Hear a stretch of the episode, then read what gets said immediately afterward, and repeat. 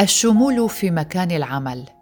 التحديات الماثله والفرص المتاحة في عالم ما بعد الجائحة. هذا هو موضوع اليوم العالمي للتوحد لعام 2021 وهذه حلقة جديدة من بودكاست في 20 دقيقة للحديث عن هذا الموضوع الغامض عند الكثيرين التوحد القريب منا كثيرا في حياتنا والبعيد عن معرفتنا وكيفية التعامل مع المصابين به في مجتمعاتنا التقليدية. هذه حلقة جديدة من بودكاست في 20 دقيقة. سيكون ضيفنا المختص النفسي والاختصاصي في التربية الخاصة السيد بسام الحوراني وهو أيضا المشرف التقني في منظمة سند لذوي الاحتياجات الخاصة واستشاري ضمن فريق بصيرة للاستشارات التربوية النفسية. أهلا بكم معكم براء صليبي.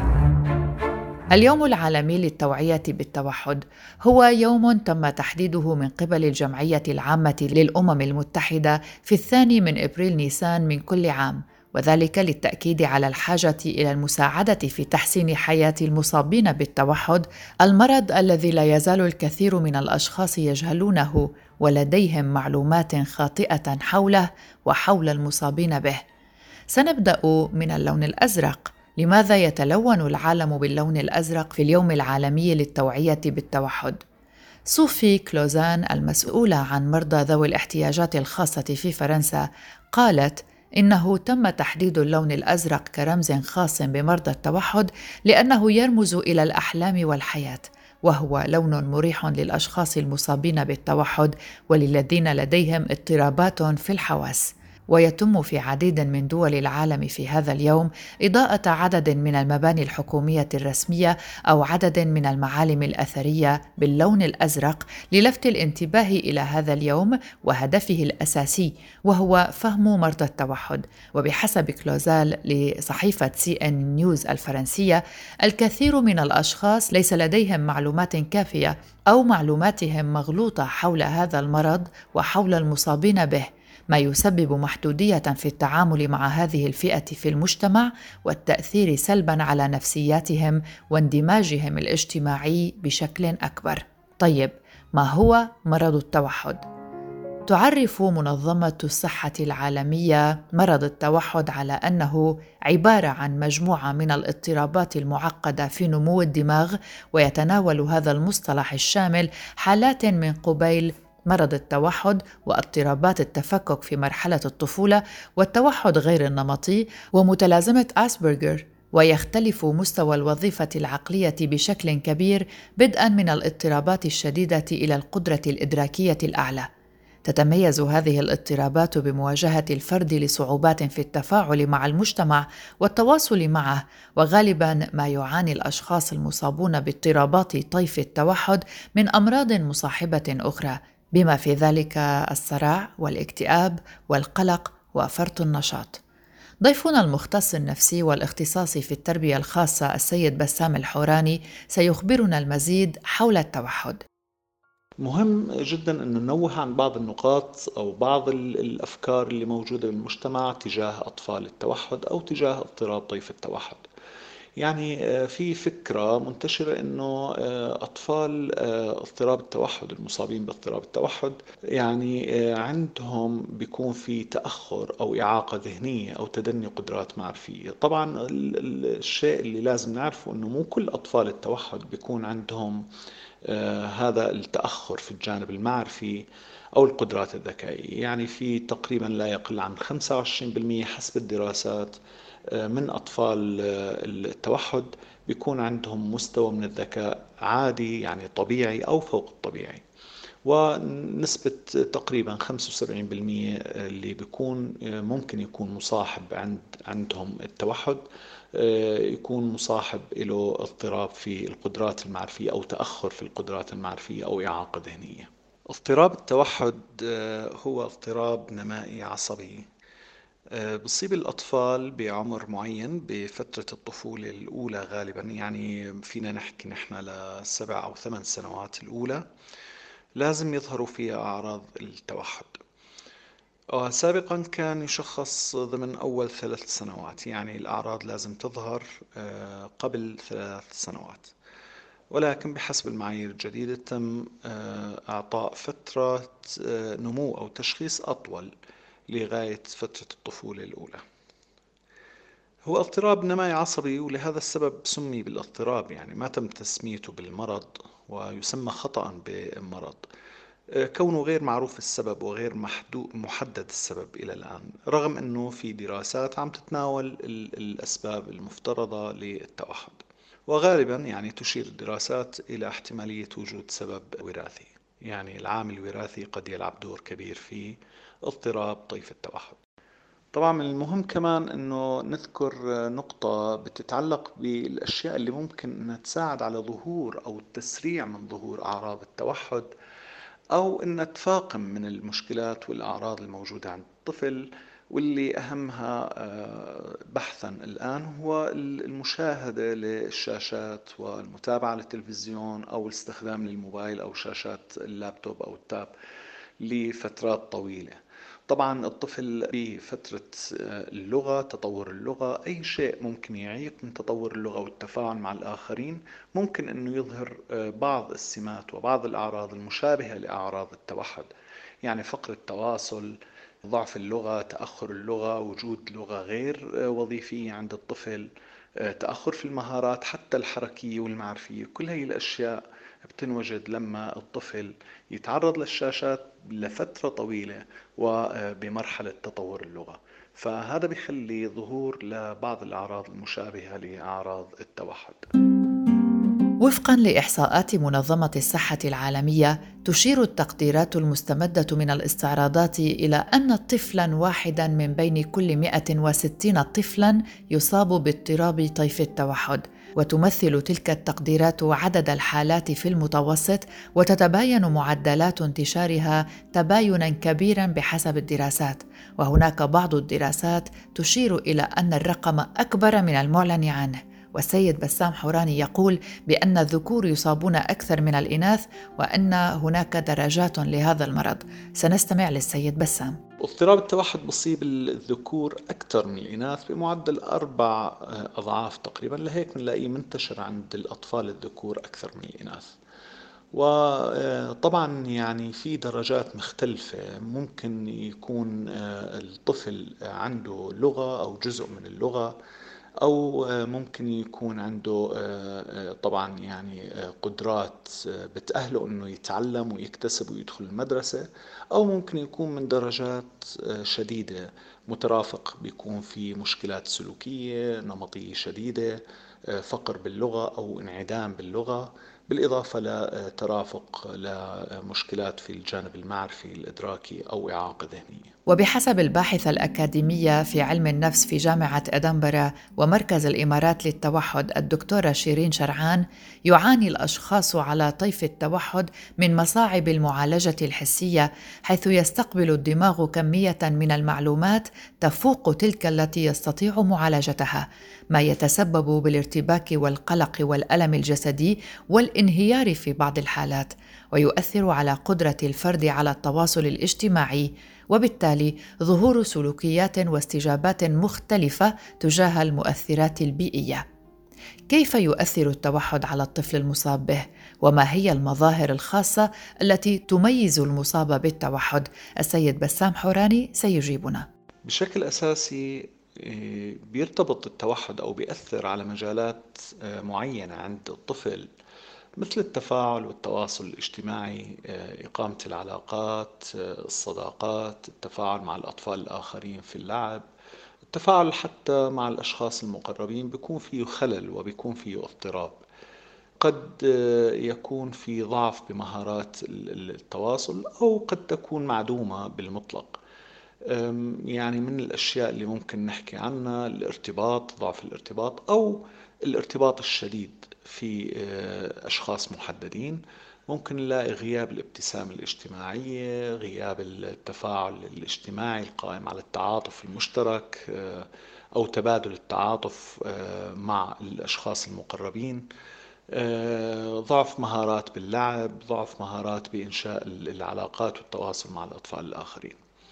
الجانب الآخر هو الجانب اللغوي. الجانب اللغوي سواء استخدام للغة ليعبر فيها الطفل عن المشاعر ليعبر فيها عن الطلبات عن الرغبات للتواصل مع الآخرين سواء من أفراد العائلة أو ال ال ال الأطفال الآخرين لا في مشكلة. وفي مشكلة أيضا في فهم اللغة استيعاب وإدراك مقاصد اللغة أو المقصود من اللغة.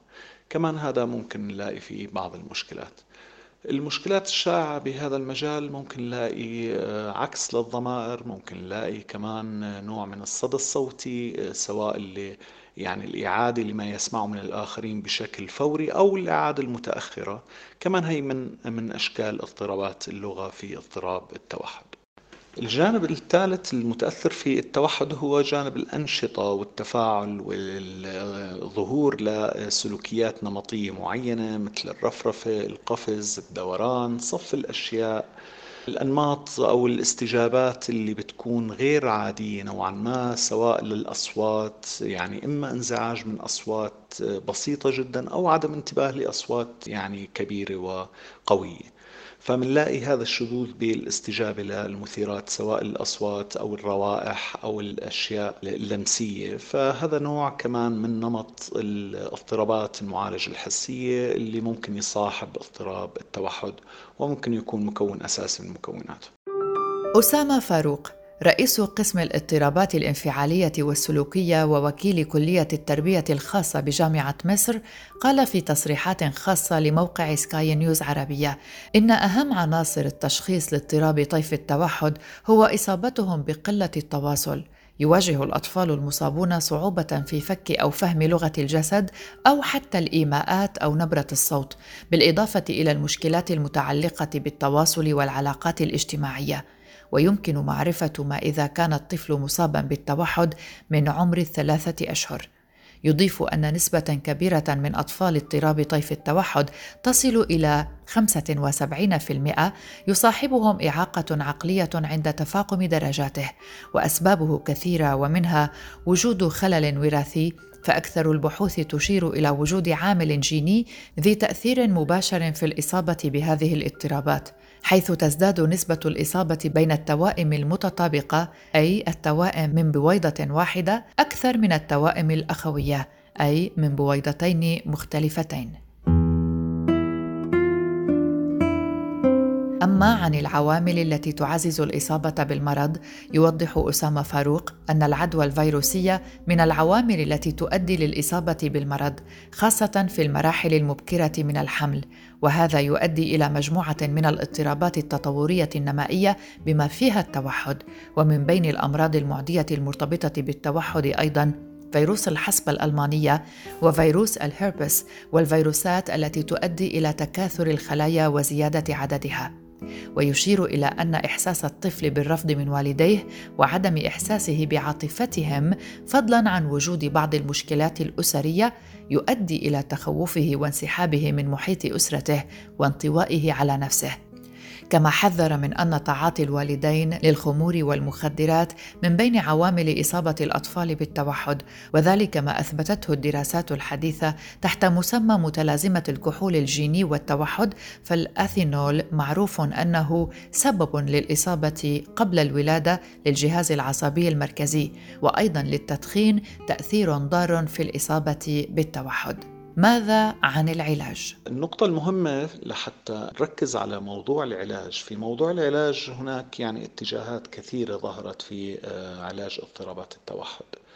ولكن القليل منها ما هو مثبت علميا وبشكل أدق الاتجاهات العلاجية السلوكية القائمة على التدريب والتأهيل والتدخل خاصة التدخل المبكر هي من أكثر العلاجات ذات الفعالية وبنسمع نحن عن اتجاهات علاجية أحيانا قد تكون غير مثبتة.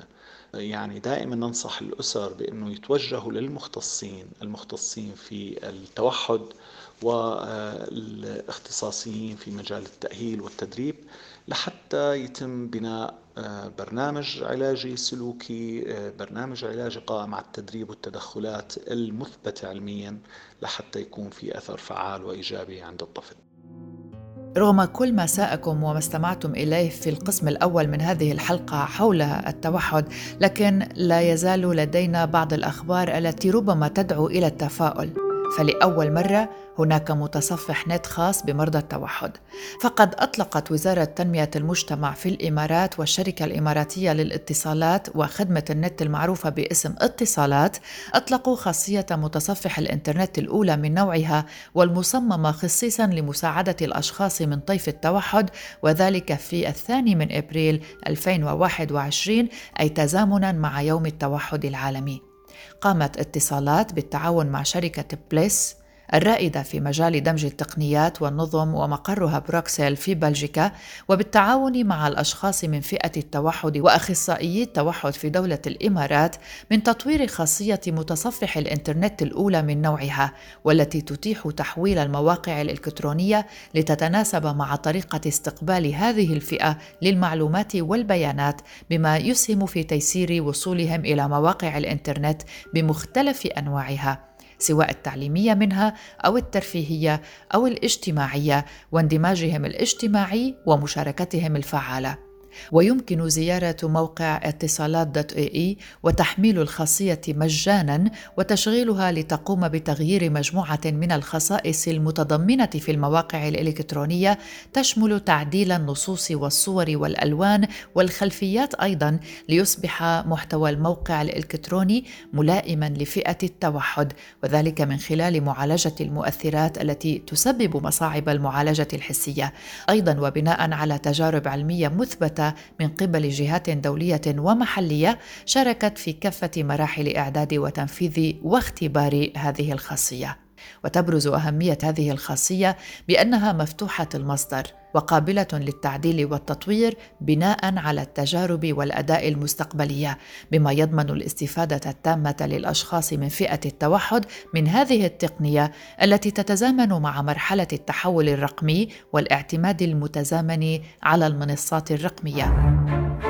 أما مديرة إدارة رعاية وتأهيل أصحاب الهمم بوزارة تنمية المجتمع السيدة وفاء حمد بن سليمان قالت: نعيش في عالم تتسع دائرة تواصله وارتباطه مع المحتوى الرقمي وتكنولوجيا المعلومات بشكل مستمر، وزادت جائحة كوفيد 19 هذه الحاجة، إذ أصبح الأشخاص ذوو التوحد يعتمدون على الشاشات كغيرهم من الناس بفعل التعلم عن بعد والعمل عن بعد والرغبة بالتواصل الافتراضي مع الآخرين وذلك ما يعزز أهمية إطلاق خاصية متصفح الإنترنت التفاعلية والمصممة لمساعدة الأشخاص من طيف التوحد. أخيراً سنحكي لكم عن رسالة لطلب العمل من شاب مصاب بالتوحد. بعد أن قرر الشاب ريان لوري أنه يرغب في ممارسة مهنة في الرسوم المتحركة. كتب لوري البالغ من العمر عشرين عاماً كتب رسالة إلى صاحب العمل المستقبلي. واصفا في هذه الرسالة موهبته في الرياضيات وروح الدعابة لديه واستعداده لتعلم أي شيء يحتاجه للنجاح مع الإشارة أيضا إلى أنه مصاب بالتوحد. وقام ريان الذي احتفل بعيد ميلاده مؤخرا قام بنشر تلك الرسالة المكتوبة بخط اليد على لينكد ان ووصف من خلالها ما يحلم به. وهذا جزء مما تضمنته رسالة ريان. أدرك أن شخصا مثلك يجب أن يجازف بتوظيفي فأنا لا أتعلم مثل الأشخاص العاديين. سأحتاج إلى معلم ليعلمني لكنني أتعلم بسرعة بمجرد أن تشرح ذلك. أعدك أنك إذا قمت بتعييني وعلمتني فسوف تكون سعيدا لأنك فعلت ذلك. سأحضر كل يوم وأفعل ما تطلب مني أن أفعله وسأعمل بجد. رسالة ريان لاقت تفاعلا كبيرا وسرعان ما انتشر منشوره على منصات التواصل الاجتماعي حيث تلقى أكثر من 176 ألف رد فعل وما يقرب من ستة آلاف تعليق. بالنسبة إلى ريان ووالديه فإن الطريقة التي لقيت بها الرسالة صدى لدى الكثير من الناس كانت شيئا جميلا. يؤثر التوحد لدى ريان على تواصله الاجتماعي لكن والده يقول إنه يعلم أن ابنه يعتقد أن موجة الاهتمام تلك كانت رائعة. وبحسب والد ريان تلقى ريان العديد من عروض العمل منذ أن انتشرت رسالته بسرعة لكن العائلة تأخذ وقتها في فرز الرسائل والتعليقات التي تلقوها.